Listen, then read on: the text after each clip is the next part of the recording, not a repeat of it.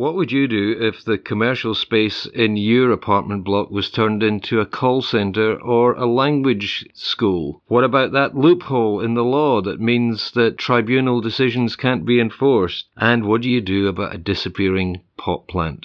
I'm Jimmy Thompson. I write the Flat Chat column for the Australian Financial Review and edit the Flat Chat website. And I'm Sue Williams, a property writer, journalist, and author. And this is the Flat Chat Wrap.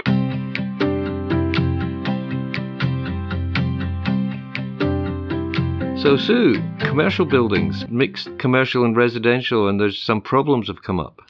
Absolutely. There's a case going through at the moment in the Land and Environment Court, and there's a couple of cases going through NCAT as well.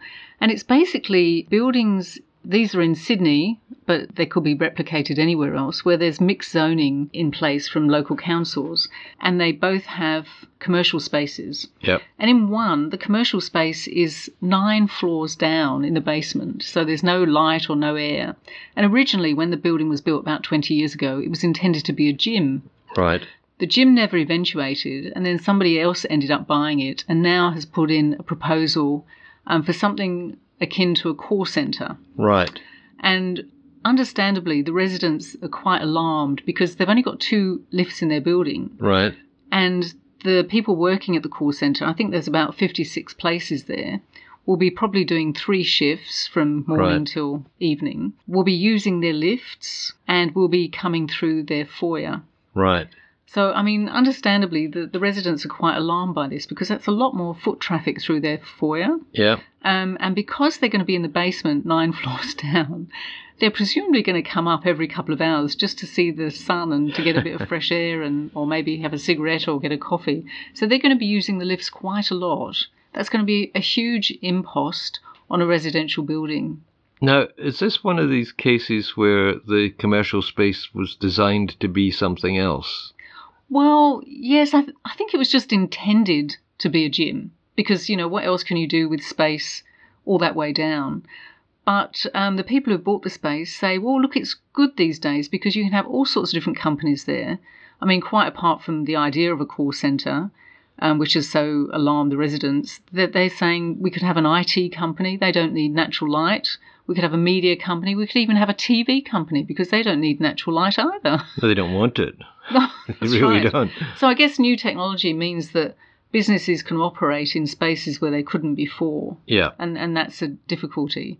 And their neighbouring building also has commercial space, and that's quite a new building. It was a conversion from an old office building, and it's now kind of a very nice, Yeah. posh, luxurious residential building with views of the harbour. And that has six small commercial spaces. And I think originally they were intended to be like a an accountant's office, um, a tax office, maybe a physio working there in another one of them. But somebody's come in, bought all the spaces, amalgamated them, and is now um, planning to put in a student language centre with about, well, they're saying about 150 students and Wow. three different classes a day. So it could be 450 students a day. Right. And they're on two floors. They're going to be on the ground floor and the first floor. And the problem is they're also going to be using the lobby Right. and they're also going to be using the lifts. And there are two, only two lifts in that building as well. So this is clearly a case, I think, of where the legislation from when these buildings went up has been outpaced by developments the way people use space. That's right. Because, I mean, say in New York, you have lots of buildings where they have commercial um, spaces and they're residential. Yeah. And even in Sydney and Melbourne, you have lots of buildings, often newer buildings that have commercial downstairs and residential upstairs. But they rarely use the same residential lobby. You know, they have a Yeah, separate entrance. Yeah. Or they have separate lifts if they're higher up. They, Yeah. And they're kind of completely cordoned off. Yeah. But in these buildings, because they were, you know, originally office buildings, the zoning was always mixed. Right. And so the, the fight in court at the moment and the fight at NCAT is whether a strata committee or an owners corporation can actually say, no, this business is not suitable for our building. Right. Whoa, that goes back into that whole thing of interfering with the lot owner's right to lease or That's whatever. right. Yeah. Their right to run a business, really. But then uh, presumably they'd be knocking out walls and things to amalgamate all the available space in some cases anyway. Yeah, but you know, if they don't have a right to interfere with the business, they probably don't have a right to stop them knocking out walls either. Yeah. It's a very difficult situation. I mean, obviously, the Land Environment Court will rule, NCAT will rule, there may be appeals, so it could be quite a long running case. But I think an awful lot of apartment buildings are looking at these cases and thinking, wow, you know, we've got a bit of commercial space, Yeah. we've got the opportunity, you know, it could be bought and expanded. Could that be us? Yeah, well, I mean, we know a building very well, which started off with a brand new space that was supposed to be a restaurant, a cafe, and a shop. And uh, the first person to rent the space turned it into a car yard. Yes, absolutely. And, and then opened up all those spaces so it became almost impossible when the car yard was gone to find a tenant for the huge single space that had been created. Mm, and we're, we're seeing that all around Sydney and Melbourne, really. There's another building in Sydney which was touted as a really fabulous residential, luxurious architect design building. Yep. And the developers said to, to all the residents, Oh, we're going to have a beautiful deli underneath, we're going to have a, a restaurant, we're going to have a cafe, uh, we, we may have a flower shop. I mean, they kind of make all these Yeah, promises, yeah. and there's probably no, no basis behind it. And it's now become a boot camp gym.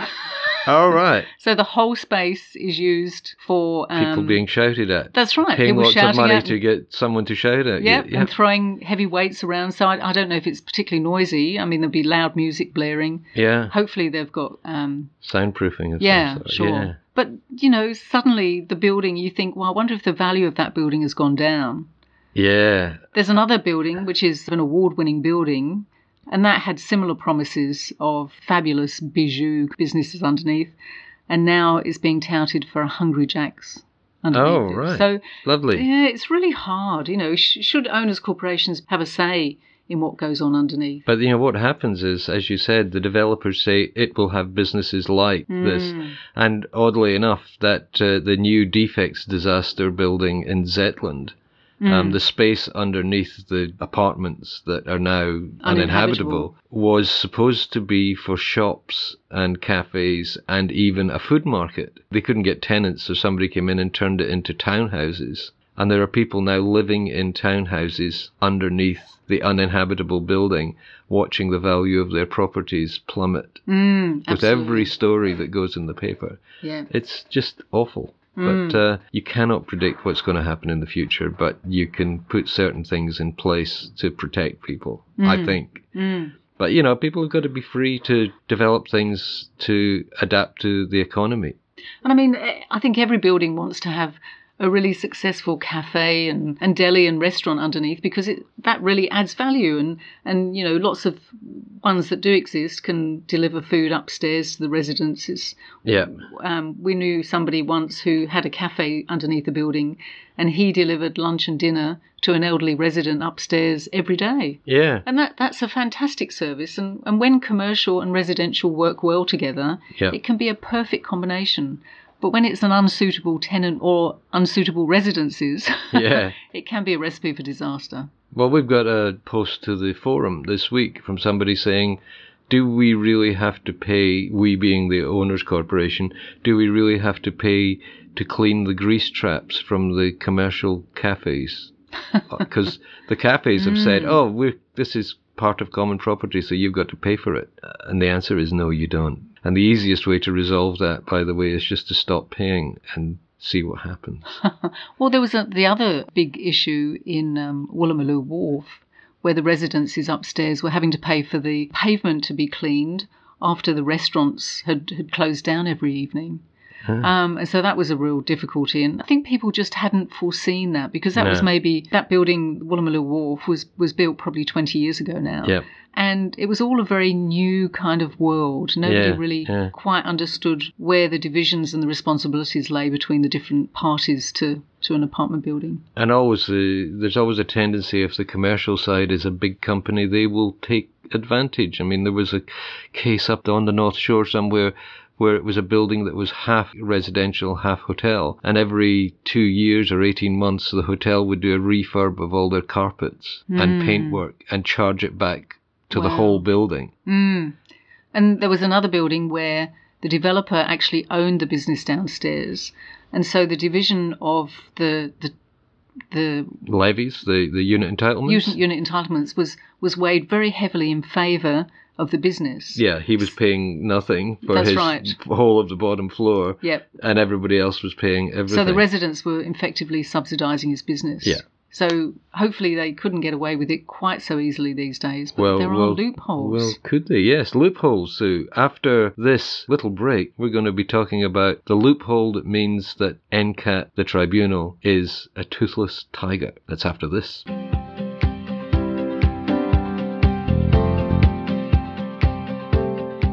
So, Sue, you've been busy this past week. The loopholes in the strata law that mean, well, well what do they mean?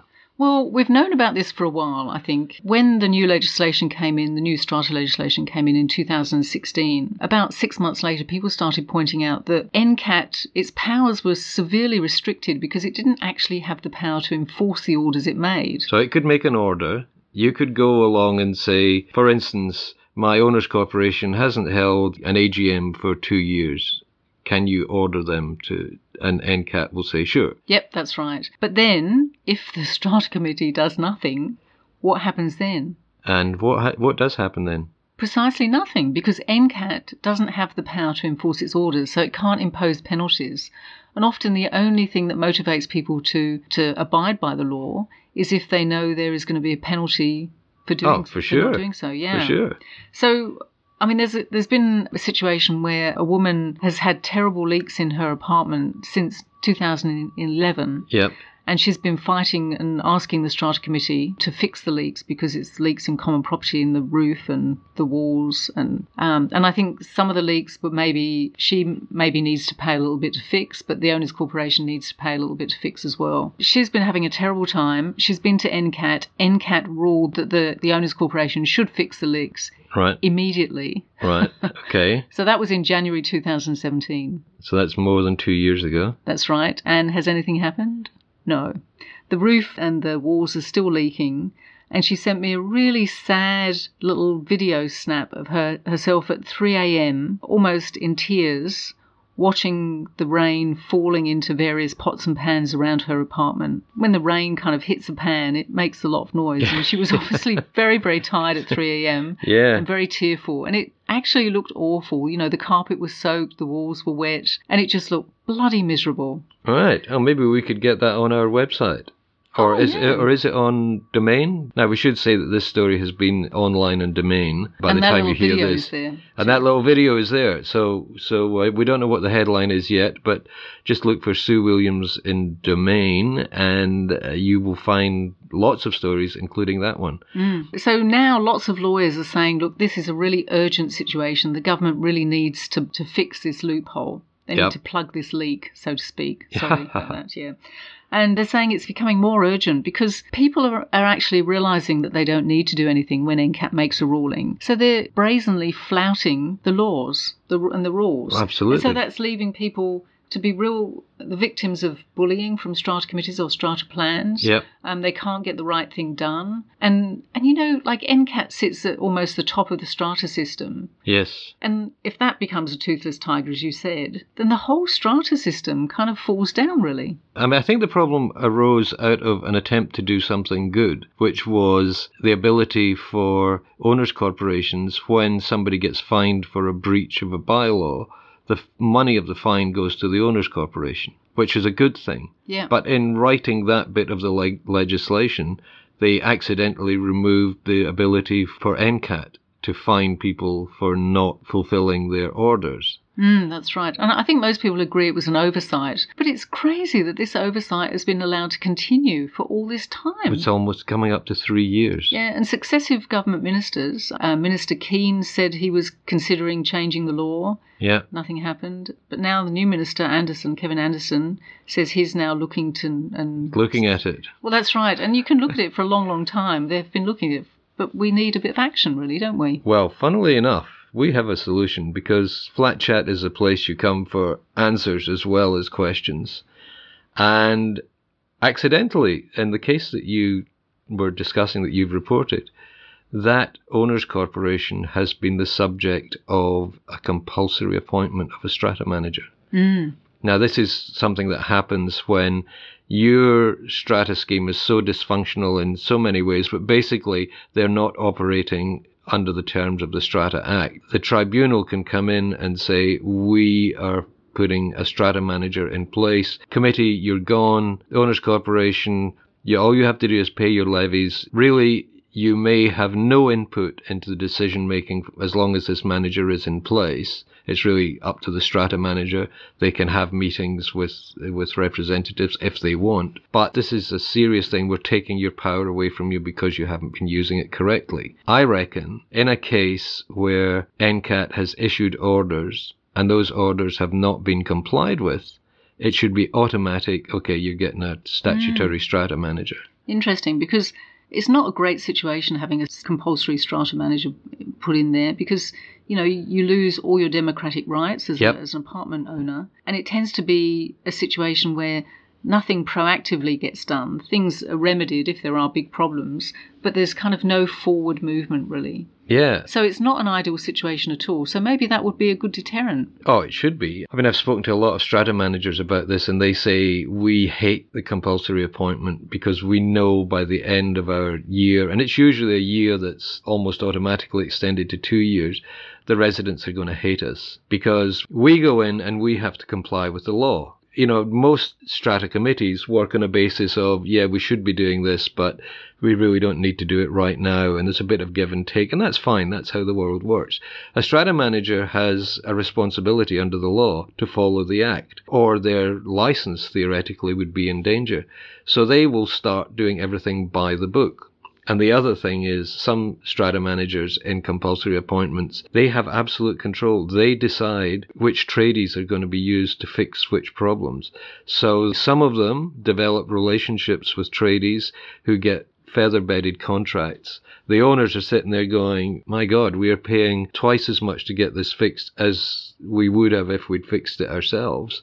And the strata manager is saying, well, tough, that's my decision, that's my mm. responsibility. It's very hard. I mean, we know one strata management company who went into one building that was a bit dysfunctional, or was very dysfunctional, really, and um, sorted out the problems. And to their credit, after the year, they were actually awarded the contract yeah. by the new owners corporation, by the new yeah. strata committee, yeah. which, you know, is a, is a huge pat on the back for them. Absolutely. Although I think there may be an element sometimes in these things of, okay, you've had your year where you've been telling us what to do. now you've got three years where we'll be telling you what to do. Can two wrongs make a right? Uh, we'll be talking about that after this short break.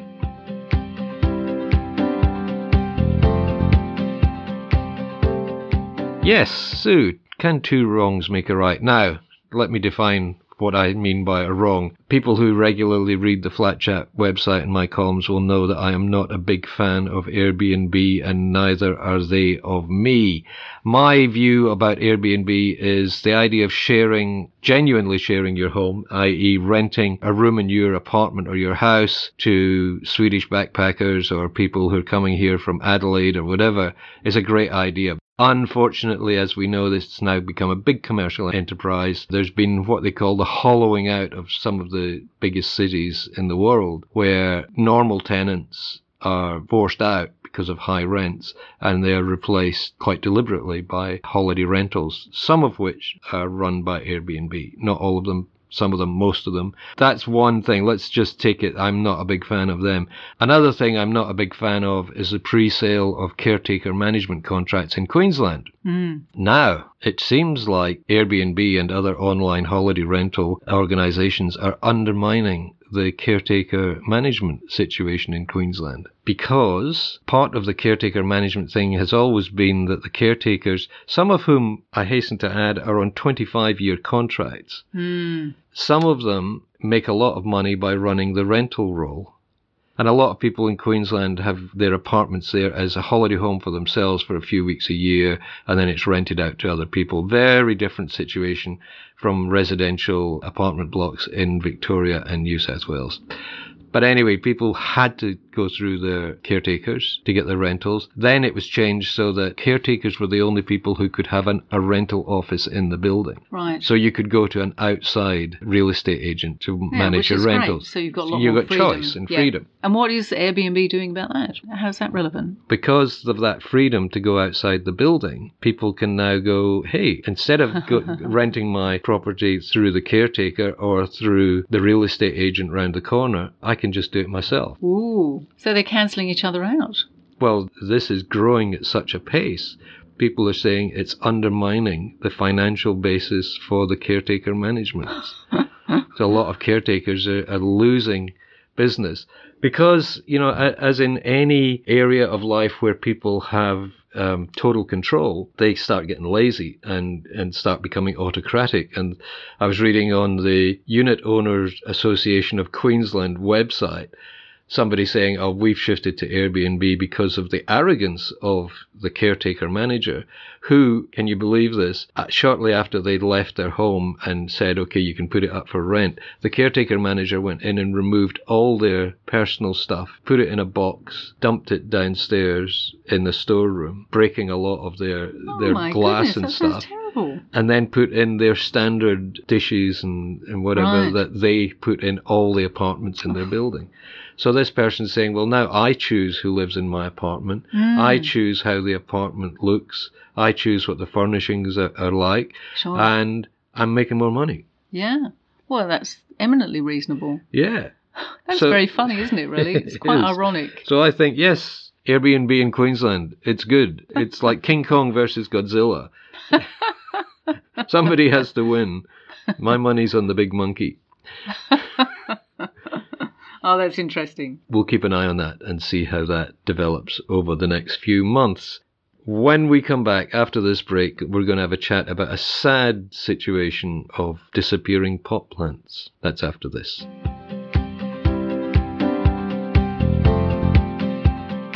I'm here with Sue Williams, and we're talking about what's happening in the world of strata and a sad little story on the, the Flat Chat forum. Um, somebody who in Victoria, who he and his wife, they like to put pot plants out on, on common property, and they look after them. They don't charge for it, uh, but it brightens up, makes their apartment block a little bit more homely. Mm, that's a nice thing. It is a nice thing. And then one day he was on his balcony, looked down on the street, and saw one of his neighbour's cleaner take a pot plant and put it in her car. oh no. So he kind of went, hey, and she looked up and saw him looking at her Yep.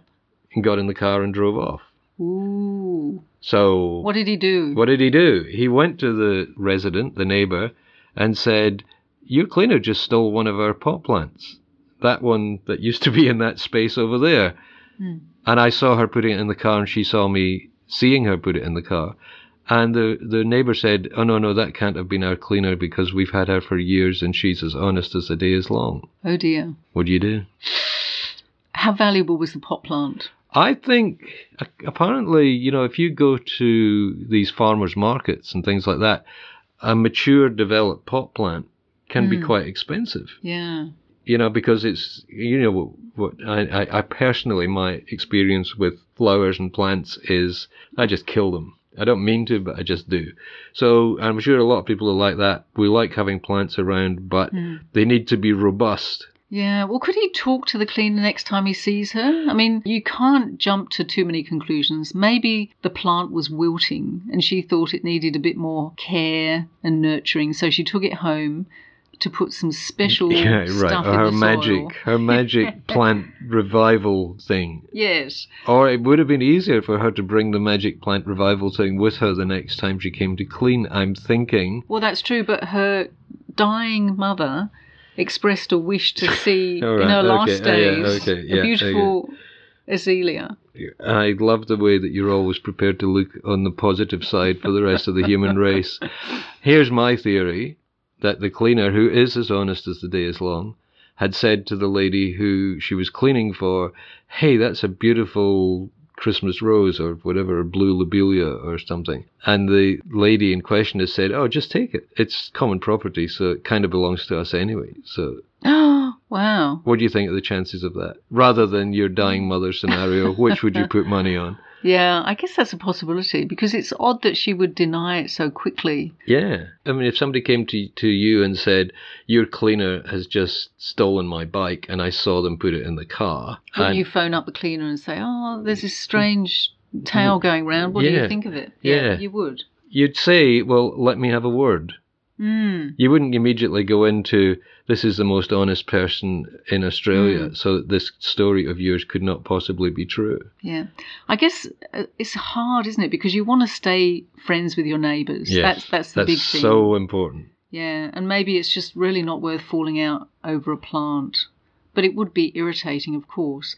But could you ask the owners' corporation to pay for a replacement one and just say it's obviously been stolen or disappeared? Can you pay me for a replacement because you know I'm paying for it out of my pocket? Yeah, I mean, I've got a slightly more uh, sneaky way of doing things, which is to do something like that, or say, uh, can we install security cameras because stuff is getting stolen, and without naming names, saying a residence cleaner stole something and was witnessed doing it, and the resident has refused to even countenance the idea that this has happened.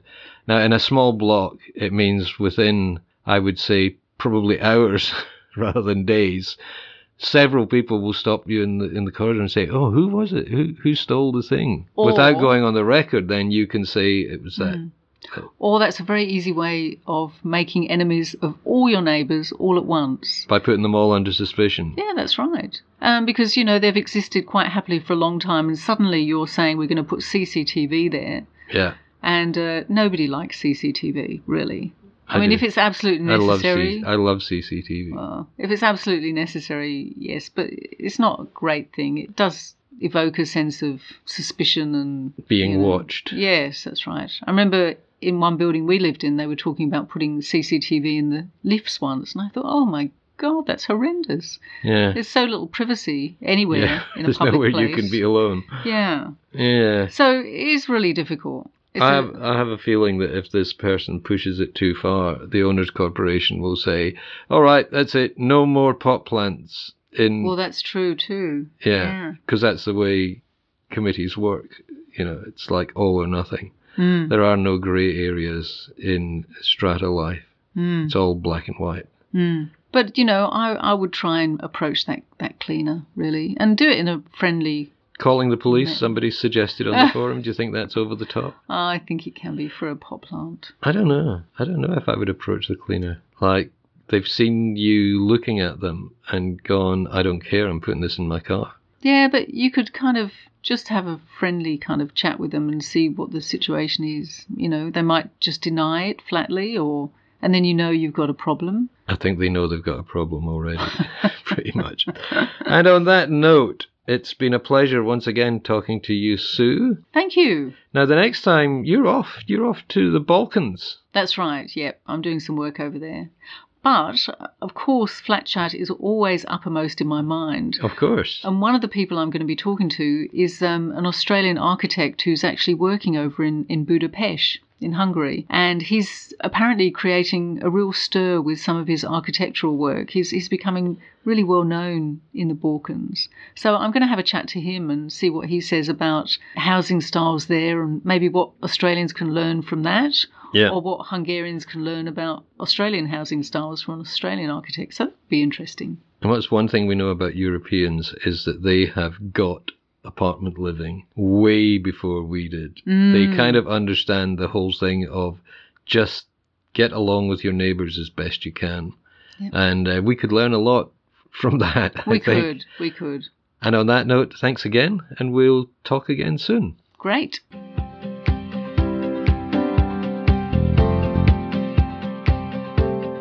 If you enjoy these podcasts, and let's face it, you wouldn't still be listening if you didn't, you should subscribe to make sure you get the latest version as soon as it's published. You could also read the weekly Flat Chat column in the Australian Financial Review. That's every Friday, Saturday. And if you're really interested in finding out more about living in strata, go to our website. That's flat-chat.com.au. It's been a pleasure talking to you. I'm Jimmy Thompson. Talk to you again soon.